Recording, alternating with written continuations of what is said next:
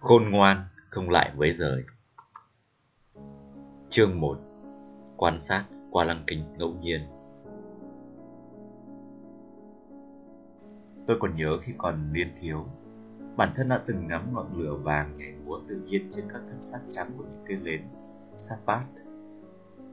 Lúc đó tôi còn quá nhỏ để cảm nhận được sự lãng mạn trong anh nến Nhưng tôi vẫn thấy điều đó thật là kỳ diệu bởi ngọn lửa mang lại những hình ảnh thật lung linh. Chúng biến đổi và định hình, bập bùng, dường như không theo một quy luật cụ thể nào. Tôi tin rằng hẳn phải có một ý nghĩa hay lý do ẩn chứa đằng sau ánh lửa đó.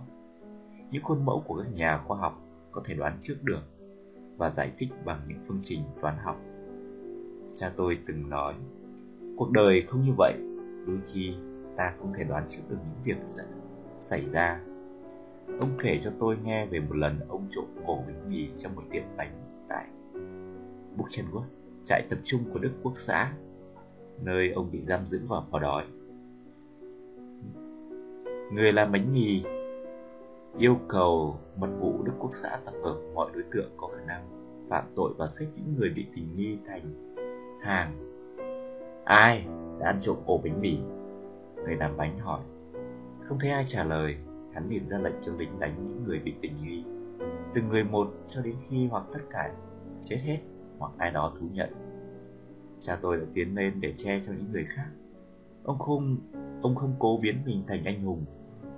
Ông nói với tôi, ông làm vì vậy vì ông đã nghĩ rằng dù sao thì mình cũng sẽ bị bắn. Nhưng thay vì giết, người làm bánh giao cho cha tôi một công việc béo bở, phụ tá cho hắn. Một sự việc tình cờ cha tôi nói. Chuyện này chẳng liên quan gì đến con, Nhưng nếu nó xảy ra theo hướng khác, Thì có lẽ con đã không ra đời.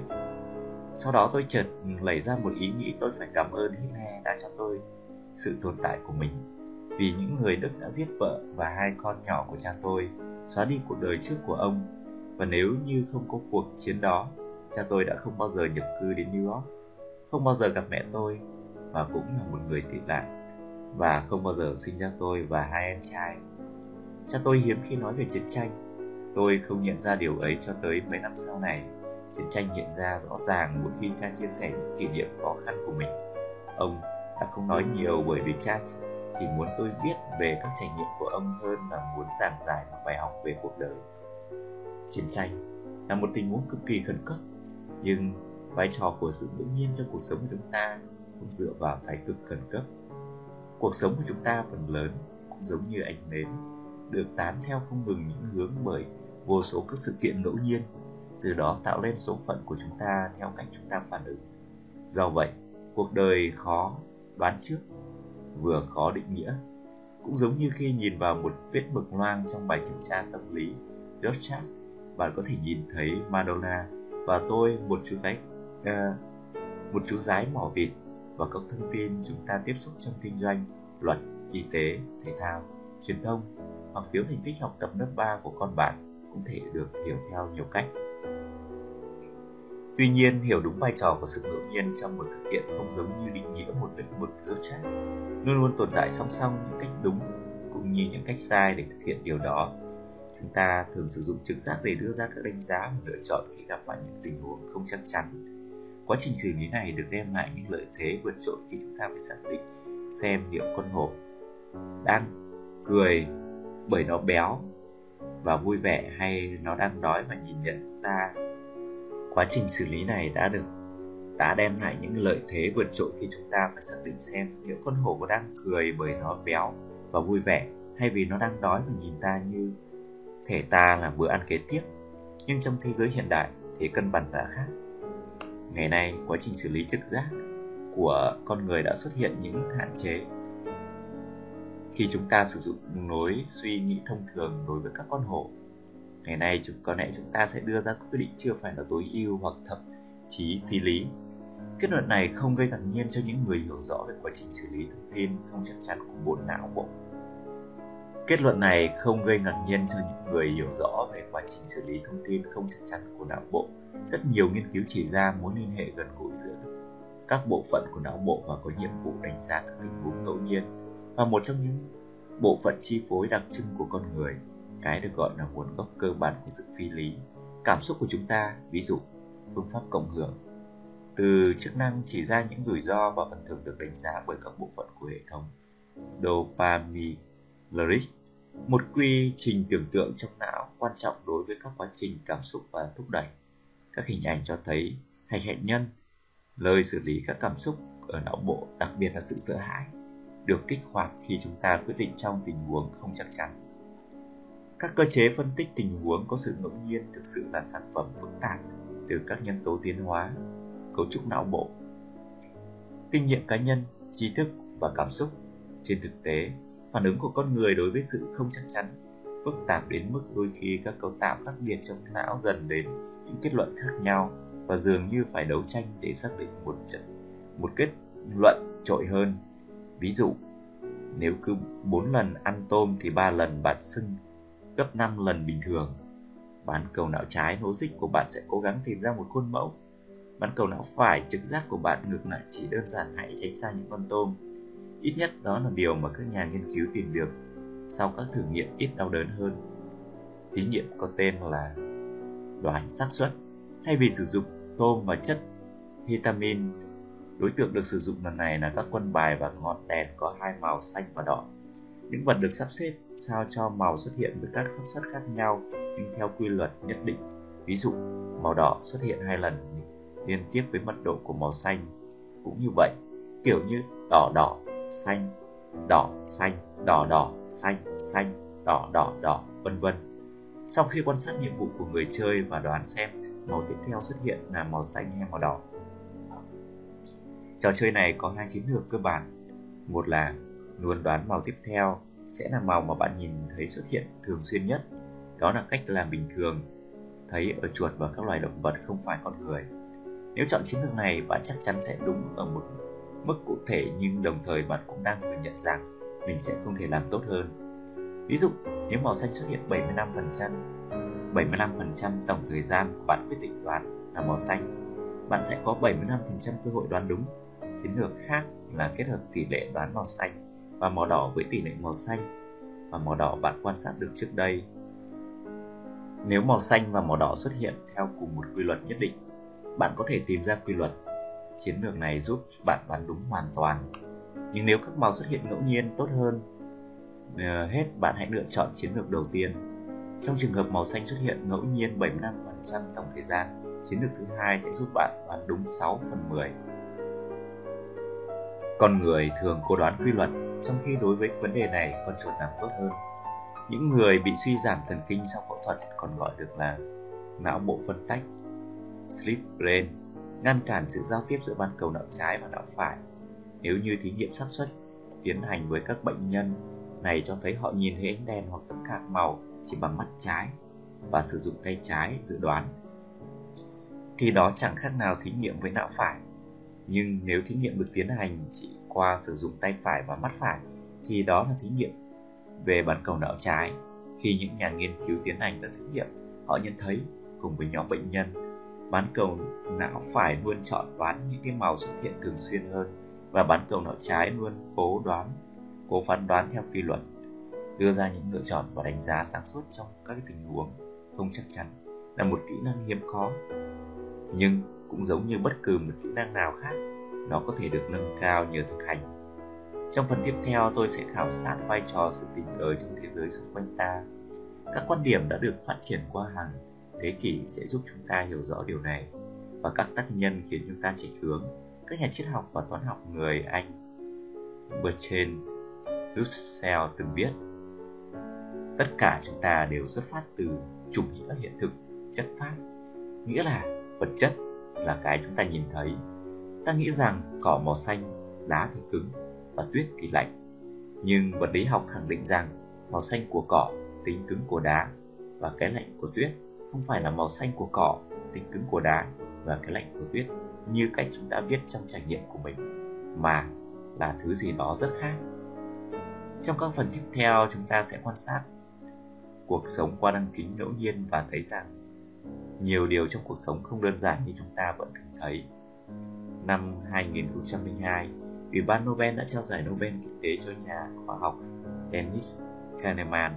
Ngày nay, các nhà kinh tế học đã làm tất cả mọi việc. Họ giải thích tại sao giáo viên được trả lương thấp, tại sao các đội bóng lại rất đáng giá và tại sao chức năng cơ thể giúp bạn giúp hạn chế quy mô các trang trại lợi. Một con lợn bài tiết nhiều gấp 3 đến 5 lần so với một người, do đó một trang trại nuôi hàng nghìn con có lượng chất thải lớn hơn thành phố xung quanh.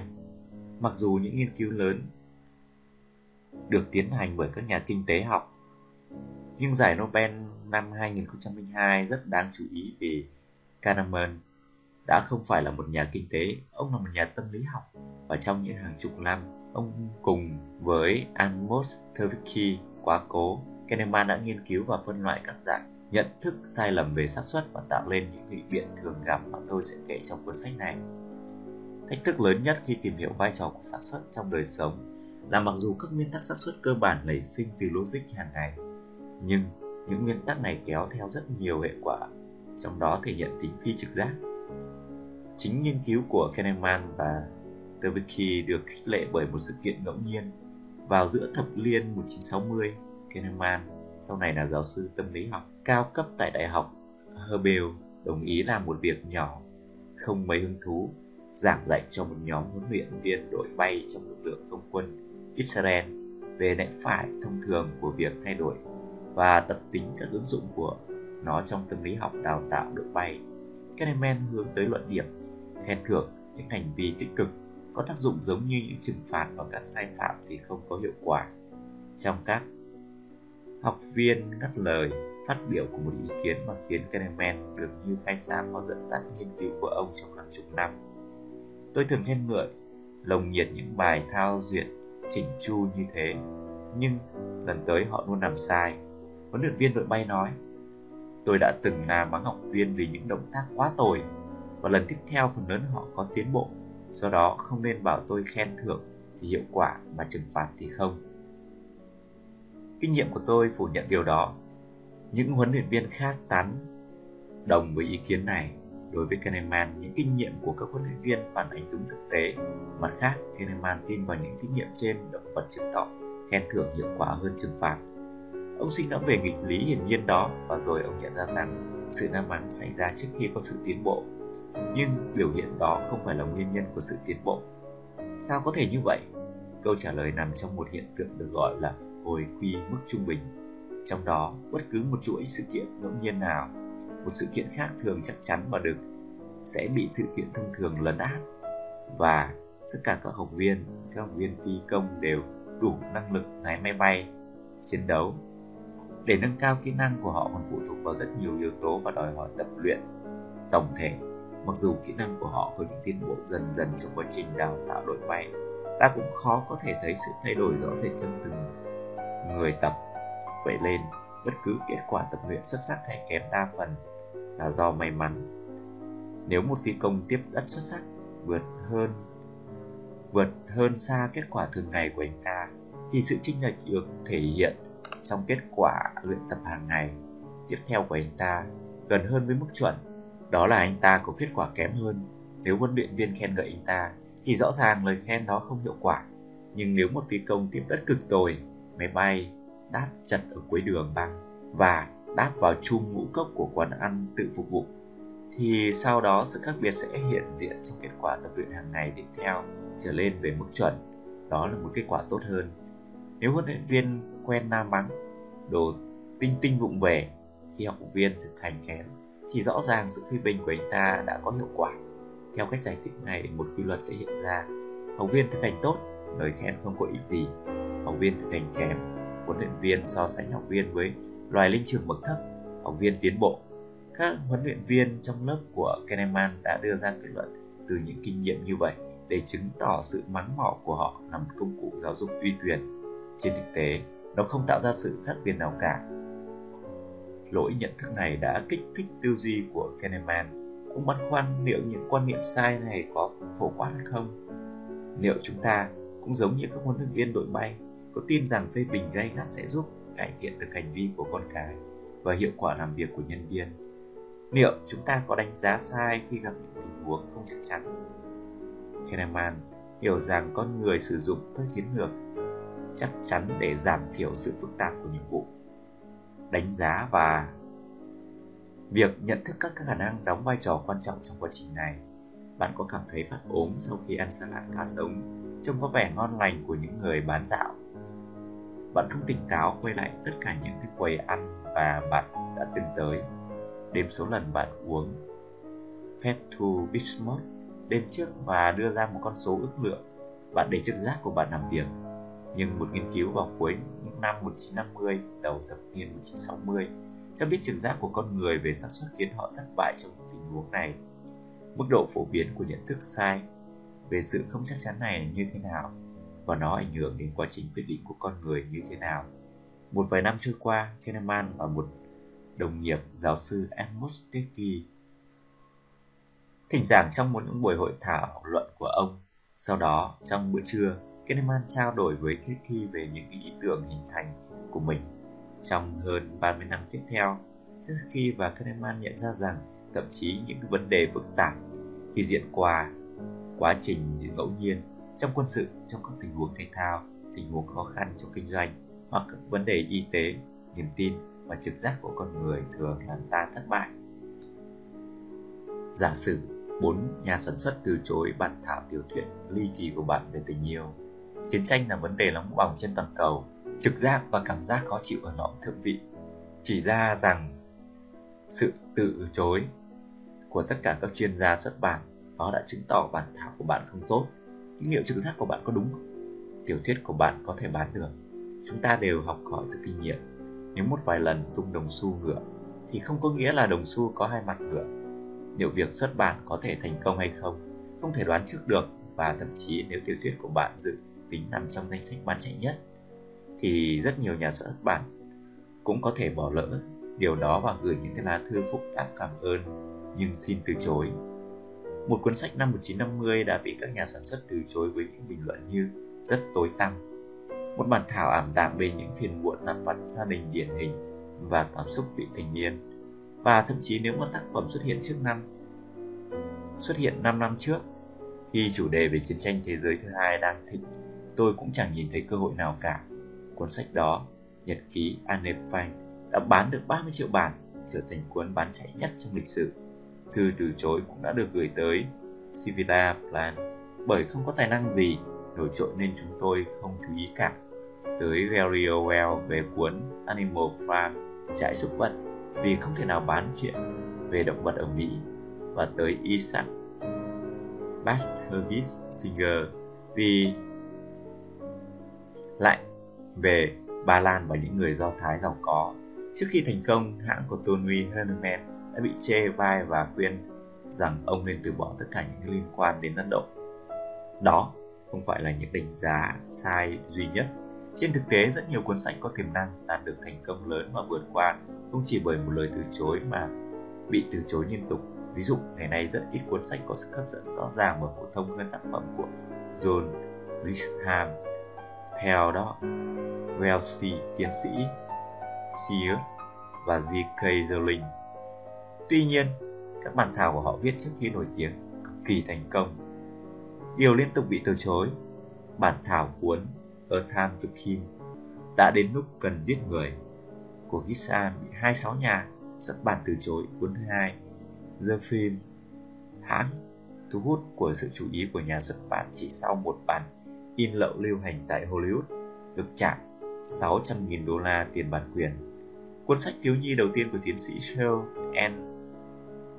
To the Things That I Saw it On Moonbeam Street Hãy nghĩ rằng tôi nhìn thấy nó trên đường phố Melbourne, bị 27 nhà xuất bản từ chối và tập bản thảo Harry Potter đầu tiên của J.K. Rowling bị từ chối tới 9 lần và đây là mặt khác của đồng xu. Mặt mà bất cứ ai trong kinh doanh cũng đều biết quá rõ. Nhiều tác giả có tiềm năng nhưng chưa bao giờ thành công. Như John Grisham bỏ cuộc sau 20 lần bị từ chối, hoặc J.K. Rowling sẽ bỏ cuộc sau khi bị từ chối 5 lần. Sau rất nhiều lần thất bại, một tác giả như John Kennedy thôi mất hy vọng xuất bản tiểu thuyết của mình và tự tử. Tuy nhiên, mẹ của anh đã giữ gìn bản thảo ở 11 năm sau cuốn Một mảnh cho đời được xuất bản và đoạt giải thưởng Pulitzer về tiểu thuyết viễn tưởng và được bán 2 triệu bản. Luôn tồn tại một hố khổng lồ về tính ngẫu nhiên và không chắc chắn ngăn cách giữa việc viết lên một cuốn sách tuyệt vời hoặc tạo ra một món trang sức hay một chiếc bình quy phủ sô-cô-la vụn và sự hiện diện của hàng chồng lớn các bản in, các túi hoặc các túi bánh phía trước hàng ngàn hiệu sách bán này. Đó là một lý do tại sao những người thành công trong mọi lĩnh vực là thành viên quen thuộc của một tập hợp xác định. Tập hợp những người không bao giờ bỏ cuộc. Rất nhiều điều xảy ra với chúng ta, thành công trong sự nghiệp, trong đầu tư, trong các quyết định cuộc sống, cả lớn và nhỏ, chịu tác động của các nhân tố ngẫu nhiên và cũng nhiều như tác động của kỹ năng, sự sẵn sàng và chăm chỉ. Do đó, chúng ta thừa nhận thực tế không phản ánh trực tiếp những con người hay những tình huống đằng sau nó mà phản ánh hình ảnh đã bị những tác động ngẫu nhiên của các nhân tố bên ngoài không đoán trước được làm biến đổi điều này cũng không có nghĩa là hạ thấp khả năng đó là một trong những nhân tố làm gia tăng cơ hội thành công. Nhưng mối quan hệ giữa hành động và kết quả không thực sự trực tiếp như chúng ta thường tin. Do vậy, quá khứ không dễ gì hiểu được, cũng như tương lai không dễ đoán trước được. Và trong các doanh nghiệp chúng ta kiếm lời từ việc nghiên cứu sâu hơn những giải thích ở bên ngoài. Chúng ta có thói quen đánh giá những tác động của tính ngẫu nhiên, nhưng những tay môi giới chứng khoán khuyên chúng ta đầu tư vào sàn chung của Mỹ Latin với mục tiêu đánh giá với mục tiêu đánh tụt quần các sàn nội địa trong 5 năm vận hành. Bác sĩ của bạn khuy sự gia tăng chỉ số triglyceride trong máu là do thói quen ăn bánh hot chít của đinh, đinh dinh rong với sữa khi buộc bọn trẻ ăn sáng với xoài và sữa chua không béo. Chú giải Triglyceride là những hợp chất hóa học cung cấp cho cơ thể năng lượng cần thiết cho sự chuyển hóa. Triglyceride là dạng chất béo thông thường nhất mà chúng ta tiêu thụ và là thành phần chính yếu của loài loại dầu thực vật cũng như mỡ động vật. Hot test Ding là một loại bánh sô la với hàm lượng chất béo cao. Hết chú giải. Chúng ta có thể chấp nhận hoặc không chấp nhận lời khuyên của người môi giới chứng khoán hay bác sĩ. Nhưng rất ít người đặt câu hỏi liệu anh ta, cô ta có đủ cơ sở để đưa những, ra những lời khuyên đó trong giới chính trị, giới kinh tế và giới doanh nghiệp. Thậm chí, sự nghiệp và hàng triệu đô đang lâm nguy Rõ ràng các sự kiện tình cờ thường được hiểu sai thành cái sự thất bại hoặc thành công. Hollywood là một trong những minh họa rõ ràng. Liệu các phần thưởng hoặc các hình phạt trong trò chơi Hollywood có xứng đáng hoặc liệu các vận may có đóng vai trò quan trọng trong thành công hay thất bại hơn bình hình tượng con người. Chúng ta đều hiểu rằng thiên tài không đảm bảo cho sự thành công, nhưng có thể khẳng định rằng thành công phải xuất phát từ thiên tài. Tuy nhiên không ai biết trước được một bộ phim sẽ thành công hay thất bại. Do vậy, đó là sự ngờ vực không phải thoải mái ở Hollywood. Ít nhất từ khi William Gomans tiểu thuyết ra và cũng là nhà biên kịch thổ lộ trong cuốn Adventure in the Skin Trade, những cuộc phiêu lưu trên thương trường màn ảnh vào năm 1983. Trong cuốn sách này, Goham đã trích dẫn lời của nguyên giám đốc điều hành xưởng phim David Picker nếu tôi nói đồng ý với tất cả những dự án tôi đã gạt bỏ và nói không với tất cả dự án tôi đã thông qua thì kết quả cũng sẽ y như vậy. Tất nhiên không thể nói bất cứ một bộ phim kinh dị tự quay này nào cũng có thể thành công dễ dàng như phim Exorcist The Beginning Thầy Phù Thủy. Bộ phim có chi phí tới 80 triệu đô la. Nhưng tuy nhiên, điều này cũng xảy ra vài năm trước với bộ phim The Blairwitch Project khi tìm phù thủy Brain các nhà làm phim đã phải bỏ ra khoảng 60.000 đô la để bù lại cho họ thu về 40 triệu đô la từ việc bán vé, gấp 3 lần doanh thu của Exit. Nhưng đó không phải là điều mà Gohan đang nói tới. Ông ám chỉ những bộ phim Hollywood được làm chuyên nghiệp với các giá trị đủ để đưa bộ phim với nhà phân phối đáng tin cậy nhất. Và Gohan không phủ nhận rằng các lý do đã làm cho những phòng vé hoạt động hiệu quả, nhưng ông cũng nói rằng những lý do rất phức tạp và con đường khi bắt tay vào sản xuất tới tuần lễ khai mạc phim chịu những tác động khó lường trước những kiểm soát và điều này sẽ điều chỉnh hướng phán đoán về tiềm năng của bộ phim chưa làm xong hệt như là tung một đồng xu những ví dụ về các vấn đề không thể dự đoán của Hollywood rất dễ tìm những người hâm mộ điện ảnh sẽ nhớ những kỳ vọng của hãng phim dành cho Ista thất bại thảm hại. Diễn viên Warren Beatty, diễn viên Lucy Hoffman ngân sách 55 triệu đô la và bằng 14 triệu đô la doanh thu bán vé. Và phim Last Action Hero Arnold Schwarzenegger cộng với 85 triệu đô la bằng 50 triệu đô. Mặt khác, bạn có thể nhớ lại những ngờ vực nghiêm trọng của ban quản Universal Studio với đạo diễn Well Well của phim American Graffiti với số vốn đầu tư ít hơn 1 triệu đô la. Bất chấp sự hoài nghi đó, bộ phận phim thu được 115 triệu đô la. Như vậy không khiến họ thôi nghi ngờ về các ý tưởng tiếp theo của Lucas. Ông dựng phim phòng theo chuyện Adventure of Luck, of Luck khi từ tạp chí The The Journal of the Wheel, hãng Universal cho rằng không thể sinh lời.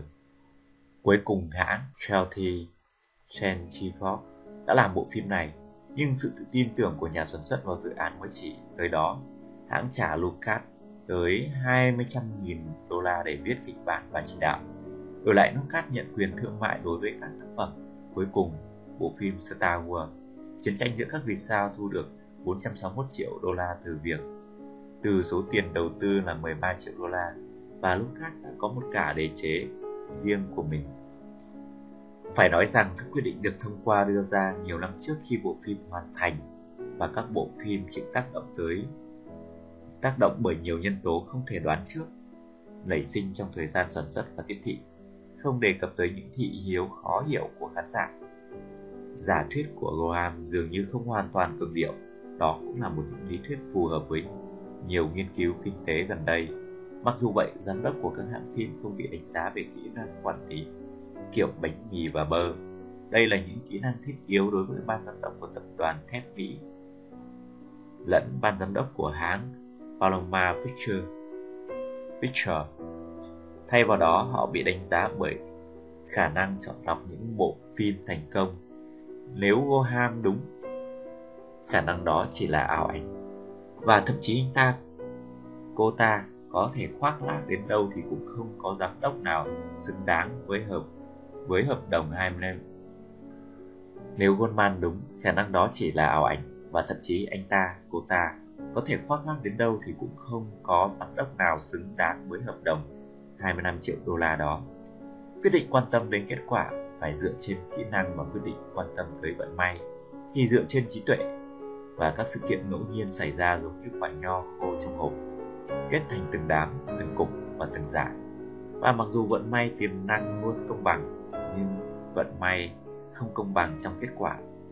Điều đó có nghĩa rằng nếu cứ một trong 10 giám đốc của Hollywood tung 10 đồng xu, mặc dù mỗi người đều có cơ hội như nhau để trở thành người thắng hoặc người thua, thì cuối cùng sẽ có người thắng và kẻ thua. Trong ví dụ này, cơ hội là 2 trên 3. Ít nhất trong số các giám đốc sẽ ghi được 8 điểm hoặc nắm chắc các phần thắng hoặc phần thua. Tưởng tượng rằng Wells Lucas làm phim từ Star Wars và trong cuộc điều tra thị trường, ông quyết định tiến hành một thử nghiệm điên khùng. Ông cho ra bộ phim bản sao với dưới hai tên Chiến tranh giữa các vì sao uh, phiên bản A và Chiến tranh giữa các vì sao phiên bản B. Mỗi bộ phim có chương trình quảng cáo và lịch chiếu riêng với những chi tiết giống hệt nhau ngoại trừ các đoạn phim chiếu thử và quảng cáo trong một bộ phim gọi là phiên bản A và phim kia gọi là phiên bản B. Giờ đây chúng ta có một cuộc tranh luận phim nào sẽ nổi tiếng hơn. Chúng tôi đã điều tra 20.000 khán giả đầu tiên và ghi lại bộ phim họ chọn, lờ đi những người hâm mộ bảo thủ và những người sẽ đi xem cả hai phim khăng khăng rằng có gì đó tương tự những ý nghĩa khác hẳn giữa hai phim do nội dung của các bộ phim và chiến dịch quảng cáo giống hệt nhau chúng ta có thể lập mô hình toán trò chơi theo cách. Giả sử đã xếp tất cả các khán giả thành một hàng và lần lượt từng người tung đồng xu. Nếu đồng xu ngựa anh ta cô ta sẽ xem phiên bản A. Nếu đồng xu sấp đó là phiên bản B. Do đó đồng xu được tạo ra cơ hội bằng nhau theo hai cách. Có lẽ trong cuộc chiến bán vé này mỗi phim sẽ dần dần một nửa thời gian. Nhưng toàn xác suất nói ngược lại, số lần thay đổi vị trí dẫn đầu chắc chắn là không.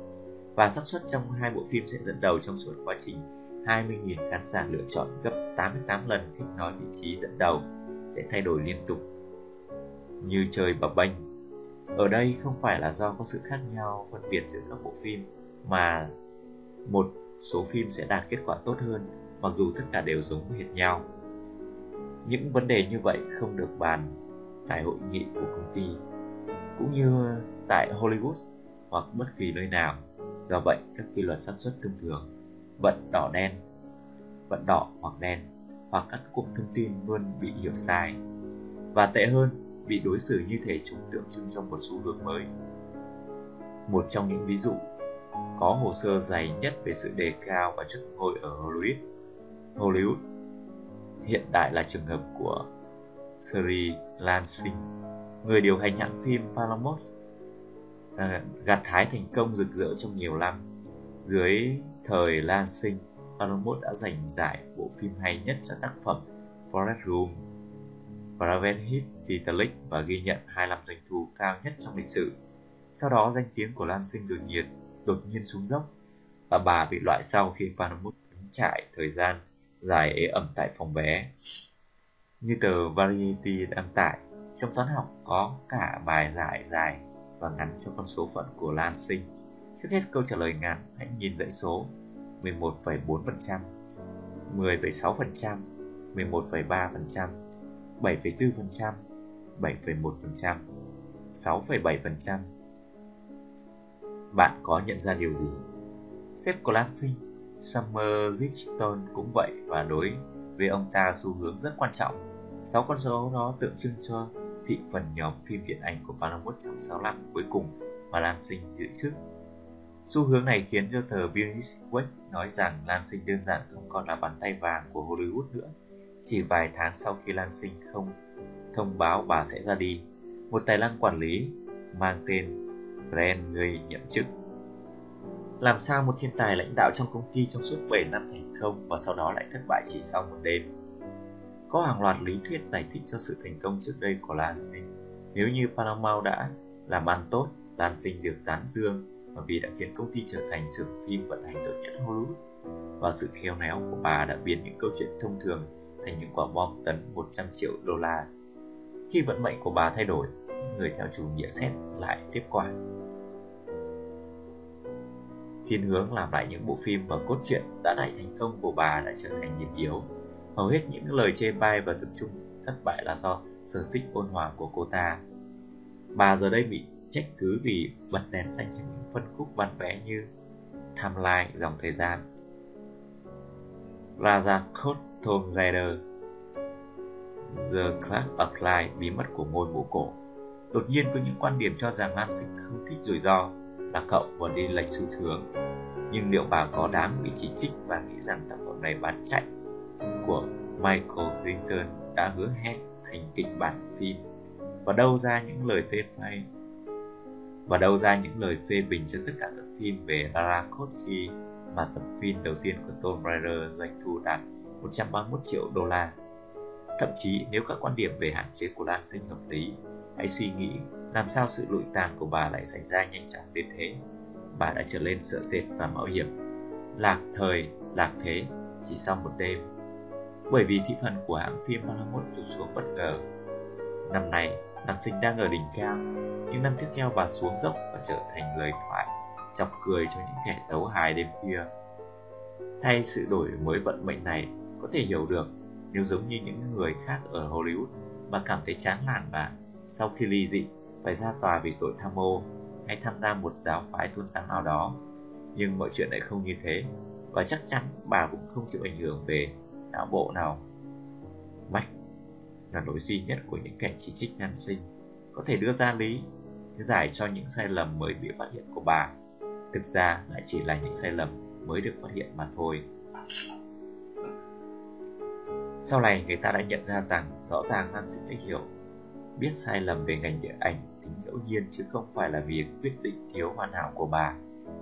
Các phim của Paramount trong năm tiếp theo đưa vào giai đoạn vận chuyển được khi Lan Sinh rời khỏi. Do vậy, nếu chúng ta muốn biến đại khái Lan Sinh sẽ làm ăn ra sao, Nếu bà giữ được vị trí của mình, chúng ta cần phải xem những số liệu sau đây. Khi bà đi, với những cái phim như War of the Woods và The Longest Run, Paramount đã có một mùa hè tuyệt vời nhất trong thập kỷ và thị phần hồi phục đến 10%. Đó phải là sự chớ trêu thuần túy. Một lần nữa, khía cạnh ngẫu nhiên đã tạo ra sự hồi quy về giá trị trung bình. Một bài có tựa đề và GT viết những món quà chia tay những cái bộ phim của chế độ cũ giúp Paramount hồi phục nhưng không ai chịu nghĩ rằng nếu như Viacom, công ty mẹ của Paramount, kiên nhẫn hơn, tượng báo kia có thể đổi thành năm kỷ lục đưa Paramount và sự nghiệp của Lan Sinh trở lại đường đua. Shirley Lan Sinh đã gặp vận may lúc đầu và vận rủi về cuối, nhưng mọi việc sẽ khác nếu bà có thể gặp vận rủi lúc ban đầu. Đó là chuyện xảy ra với người điều hành của Columbia Pictures, Mark Canton, được mô tả là người am hiểu về phòng vé và nhiệt tình ngay sau khi được tuyển dụng. Ông đã bị sa thải vài năm đầu và kết quả bán vé đáng thất vọng. Một đồng nghiệp không thể không nêu tên chỉ trích ông là thiếu năng lực nhận biết người thành công trong những người thất bại và người khác thì nói ông quá bận tâm làm đội trưởng đội cổ vũ. Người đàn ông bị thất sủng này đã ra đi khi ông bắt tay đóng máy với những bộ phim như Man in the Back, doanh thu bán vé đến 589 triệu đô la trên toàn thế giới. Air Force One 315 triệu đô la, The Flip Eleven 264 triệu đô la, Jenny Maguire 274 triệu đô la và Angola 137 triệu đô la như một tựa đề viết trên tờ Variety gia tài của phi của Carthon là bom tấn và là đại bom tấn. Tuy nhiên, đó là Hollywood, một thành phố nơi mà Michel Ovis đã làm chủ tịch Disney trong 15 tháng và sau đó ra đi với gói thanh toán hợp đồng 140 triệu đô la và cũng là nơi mà giám đốc xưởng phim David Benjamin bị Columbia Pictures sa thải vì giả mạo giấy tờ và biển thủ công quỹ. Vài năm sau trở thành CEO của MGM. Nhưng chúng ta sẽ thấy trong các chương trình tiếp theo, vẫn những núi đánh giá sai lầm giống như lỗi lầm đã điên đảo Hollywood lại tiếp tục với đảo những nhận thức con người trong mọi lĩnh vực của cuộc sống. Quan điểm của riêng tôi về những tác động ẩn chứa sự ngẫu nhiên nảy sinh trong trường đại học khi tôi tham gia một khóa học về xác suất và bắt đầu áp dụng các nguyên lý của nó vào thế giới thể thao. Rất dễ làm bởi, giống như trong ngành điện ảnh, đa số thành công trong thể thao có thể dễ dàng định lượng và các số liệu luôn có sẵn. Tôi phát hiện ra đó chỉ là những bài học về tính kiên trì, thực tế và làm việc nhóm mà chúng ta học được trong thể thao. Điều có thể áp dụng được trong khía cạnh của cuộc sống và các bài học về tính ngẫu nhiên cũng như vậy. Và do vậy, tôi tiến hành kiểm tra một câu chuyện về hai cầu thủ bóng chày nhà nghề, Roger Maris và Michael Man Manley một câu chuyện chứa đựng cả một bài học cho tất cả chúng ta, thậm chí với những người không biết phân biệt giữa bóng chày và bóng bàn. Năm 1961 tôi còn rất nhỏ, nhưng tôi vẫn còn nhớ như in khuôn mặt của Maris và đồng đội còn nổi tiếng hơn của anh ở New York John Key là Mante trên tờ tạp chí Life. Life hai cầu thủ bóng chày này tham gia một đội, một cuộc đua lịch sử của nhằm phá kỷ lục năm 1927 của thần tượng Bays dàn với 60 cú home run cú ném cho phép người đánh chạy quanh ghi điểm mà không phải dừng lại. Một năm, đó là khoảng thời gian lý tưởng. Khi khi thoảng giáo viên của tôi nói những điều kiểu như, chúng ta cần thêm những anh hùng như Bay Run hoặc chúng ta chưa bao giờ có một tổng thống. Nhỉ? Bởi truyền thuyết về bây ra thờ được tôn thờ, bất cứ ai muốn thách thức tốt nhất là phải là người xứng đáng. Men. Manly, một cầu thủ có thâm niên dũng cảm, là người đã chiến đấu ngay khi bị chấn thương đầu gối. Là cơn gió thổi bùng lên ngọn lửa ham muốn áp đảo, là một đồng đội ưa nhìn và tốt bụng. Manly giống như một kiểu mẫu lan nhi địa đại diện cho nước Mỹ và ai cũng hy vọng sẽ lập lên các kỷ lục. Ngược lại, Madrid một cầu thủ cộc cằn, cá nhân, một người luôn nét vế chưa bao giờ được chơi chưa bao giờ chơi được 39 cú hôm răn trong một năm, kém hơn nhiều so với kỷ lục 60 cú. Anh dường như là một người cáu kỉnh, kiểu người không cởi mở và không thích trẻ con. Tất cả mọi người đều cổ vũ cho Madrid Tôi, ngược lại, thích Madrid Kết quả Manly phá kỷ lục của chính mình, anh ghi được 54 cú home run. Paris phá kỷ lục của Run với 61 cú trong suốt sự nghiệp của mình. Bầy Run đã 4 lần đánh cược, đánh được nhiều hơn 50 cú home run trong một mùa và 12 lần đánh được nhiều hơn bất cứ ai trong mùa giải. Madrid chưa bao giờ đánh được 50 cú, thậm chí là 40 cú và chưa bao giờ dẫn đầu mùa giải. Kết quả tổng thể đó đã nuôi dưỡng sự phục hận. Nhiều năm đi qua, Madrid bị chỉ trích kịch liệt từ những người hâm mộ, các phóng viên thể thao và đôi khi cả cầu thủ khác. Họ phán xét anh ta bị bóp nát dưới sự ép trở thành nhà vô địch. Một vận động viên bóng chày kỳ cựu nổi tiếng đã nói Madrid không có quyền phá kỷ lục của Ran. Đó có thể là sự thật, nhưng không phải lý do như cựu vận động viên đó nghĩ. Nhiều năm sau, do tác động của khóa học về toán học trong trường đại học, tôi thử suy nghĩ về thành công của Madrid theo chiều hướng mới. Để phân tích cuộc đua giữa Madrid và Manly, tôi đọc lại những bài báo cũ trên tương lai và tìm thấy một thảo luận ngắn về lý thuyết xác suất và cách vận dụng xác suất để đoán kết quả trong cuộc đua giữa Madrid và Manly. Tôi quyết định tự xây cho một bài toán về cú home run ghi điểm. Và đây, hiển nhiên, kết quả của bất cứ cầu thủ nào tại vị trí quan trọng, nghĩa là cơ hội thành công, đều phụ thuộc chủ yếu vào tài năng của cầu thủ. Nhưng nó cũng phụ thuộc vào sự can thiệp của nhiều nhân tố khác như sức khỏe, sức gió, mặt trời hoặc ánh đèn sân vận động chất lượng cú ném mà anh ta nhận được, tình trạng trận đấu, liệu anh ta có đoán chính xác người ném và ném như thế nào. Liệu anh ta có liệu tay và mắt của cầu thủ đó có phối hợp hoàn hảo khi anh ta nhún người và vung chày. Liệu cô làng ra Lâu ở quán bar tối qua đã giữ chân anh ta quá muộn bằng chiếc xúc xích phong mát ướt với tỏi chiên mà anh ta ăn sáng nay có sôi lên trong dạ dày không? Nếu không thì Nhờ tất cả những nhân tố không đoán trước được đó, một cầu thủ một cầu thủ hoặc sẽ đánh được cú hôm răng mỗi khi vào vị trí hoặc sẽ luôn đánh trượt. Thay vào đó, mỗi khi vào vị trí, tất cả những điều bạn có thể nói là anh ta có xác suất xác định đánh trúng cú hôm răng và xác suất xác định sẽ đánh trượt. Trong hàng trăm lần vào vị trí mỗi năm, các nhân tố ngẫu nhiên này đưa đưa con số trung bình và đem lại số cú home run tăng lên khi các cầu thủ có kỹ thuật tốt hơn và cuối cùng giảm dần khi những nếp nhăn hẳn trên khuôn mặt đẹp trai của anh ta. Nhưng đôi khi các nhân tố ngẫu nhiên không lấy giá trị trung bình.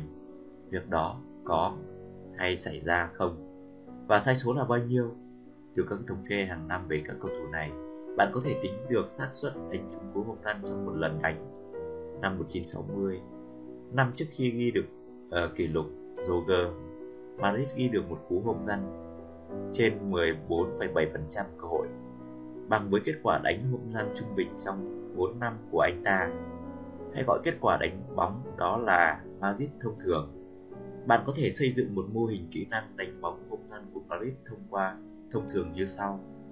Giả sử một đồng xu ngựa trung bình không phải là một lần trong hai lần tung mà một lần trong 14,7 lần tung. Do đó, tung đồng xu đó một lần mỗi khi đến lượt và tặng cho Madrid một cú home run mỗi khi đồng xu ngựa. Nếu bạn muốn khớp với mùa giải năm 1961 của Madrid, bạn tung đồng xu theo số lần anh ta có cơ hội đánh home run năm đó. Bằng phương pháp này, bạn có thể tạo ra toàn bộ diễn biến của mùa giải năm 1961 mà trình độ kỹ năng của Madrid thể hiện được số số lượng cú home run của Madrid thông thường và các kết quả của những mùa giải giải giả này minh họa cho thành quả mà Madrid chuẩn bị chuẩn đáng lẽ đã đạt được trong 1961 nếu như tài năng của anh ta không bất ngờ thăng hoa, nghĩa là kết quả thật bằng khả năng đánh home run của Madrid chuẩn cộng với hiệu quả của vận may. Để tiến hành thành để tiến hành thành công cuộc khảo sát này, tôi sẽ cần đồng xu khá lạ, một đôi tay khá khỏe và được nghỉ phép trường. Trong thực tế, toán sản xuất cho phép tôi thực hiện phân tích nhờ các phép toán và máy tính trong đa số các giải đấu năm 1961, theo tưởng tượng của tôi, kết quả đánh home run của Madrid chuẩn ngang bằng với kết quả của Madrid thường gặp. Trong một số mùa giải, giả tưởng anh ta đã đánh được ít hơn một cú hoặc nhiều hơn một cú. hiếm của giải anh ta đánh được nhiều hơn hơn hoặc ít hơn hẳn. Với tài năng Marit thông thường, tần suất anh ta đánh được bằng kết quả của Grant là bao nhiêu.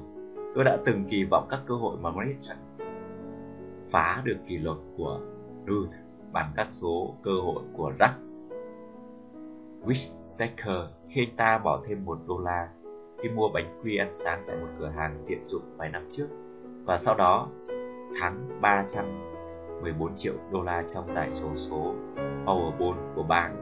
Các cơ hội của những cầu thủ kém tài năng hơn lên như vậy, nhưng Madrid chuẩn không phải là Juthian vẫn vượt mức trung bình về đánh không gian nhiều và do đó xác suất Madrid chuẩn lập được kỷ lục thật tình cờ là không hề nhỏ. Anh ta có thể đạt được hoặc phá kỷ lục Ruther một lần trong 32 mùa giải. Nghe có vẻ là vụ cá cược tốt và bạn không muốn cá cược về Madrid lẫn năm 1961 nữa. Nhưng những vụ cá cược đó dẫn đến một kết luận rất ấn tượng. Để biết được lý do, ta hãy cùng trả lời một câu hỏi thú vị hơn. Giả sử tất cả các cầu thủ đó có khả năng của Madrid chuẩn và toàn bộ khoảng thời gian là 70 năm kể từ khi Ruth lập kỷ lục với tới khi bắt đầu kỷ nguyên steroid khi mà các cú home run được dễ dàng thực hiện hơn cho các cầu thủ sử dụng chất kích thích. Điều cần đánh cược là các cầu thủ nào đó tại một thời điểm nào đó liệu có thể đạt được hoặc phá một kỷ lục của Ruth một cách tình cờ không? Liệu có lý do để tin rằng Merritt chỉ là tình cờ trở thành người may mắn khác thường trong một giải đó hay không? Lịch sử đã chỉ ra trong giai đoạn đó, cứ 3 năm thì lại có một khoảng cầu thủ cùng khả năng và cơ hội tương tự như khả năng và cơ hội của Paris chuẩn bị vào năm 1961 và khi bạn cộng tất cả vào, kết quả được đưa ra xác suất là sấp xỉ 50% thể hiện rằng chỉ có tình cờ một trong những cầu thủ đó có thể đạt được hoặc phá kỷ lục của Rose. Nói cách khác, trong khoảng suốt thời gian 70 năm cái đích ngẫu nhiên được là 65 60 home run trở lên đối với một cầu thủ luôn chỉ được 40 home run trong đời mong đợi. Một hiện tượng giống như tiếng tịch tách tách lớn một hiện tượng giống như một tiếng tách tách lớn khi đường truyền điện thoại kém. Tất nhiên, cũng có thể dự đoán rằng chúng ta sẽ tồn sẽ tôn trọng hoặc dèm pha và tất nhiên sẽ phân tích không ngừng bất cứ ai trở thành người may mắn. Chúng ta không bao giờ biết chắc rằng liệu Madrid đã chơi tốt hẳn trong mùa giải của năm 1961 và so với các mùa giải khác trong sự nghiệp bóng chày chuyên nghiệp của mình. Anh hay anh chỉ đơn thuần là hưởng lợi từ những người may mắn, những nhà khoa học quá cố xuất sắc như là Stephen Jay Gould và người đạt giải thưởng Nobel E.M. Đã phân tích chi tiết về các môn bóng chày cũng như các môn thể thao khác và chỉ ra rằng bài toán tung đồng sư như tôi đã trình bày rất phù hợp với hiệu quả thi đấu của các cầu thủ đội bóng trong thực tế, bao gồm các bao gồm cả vấn đề đen và đỏ. Khi chúng ta nghiên cứu các thành tích phi thường trong thể thao hoặc bất cứ đâu chúng ta nên nhớ kỹ, các sự kiện phi thường có thể xảy ra không vì nguyên nhân khác thường nào cả. Các sự kiện ngẫu nhiên thường cũng giống như các sự kiện thông, không hề ngẫu nhiên và khi lý giải các sự vụ của con người, chúng ta phải lưu ý không xáo trộn hai thứ đó mặc dù phải mất rất nhiều thế kỷ, nhưng cuối cùng các nhà khoa học đã hiểu được sâu xa trật tự bên ngoài và nhận ra tính ngẫu nhiên ẩn bên trong tự nhiên và đời sống hàng ngày.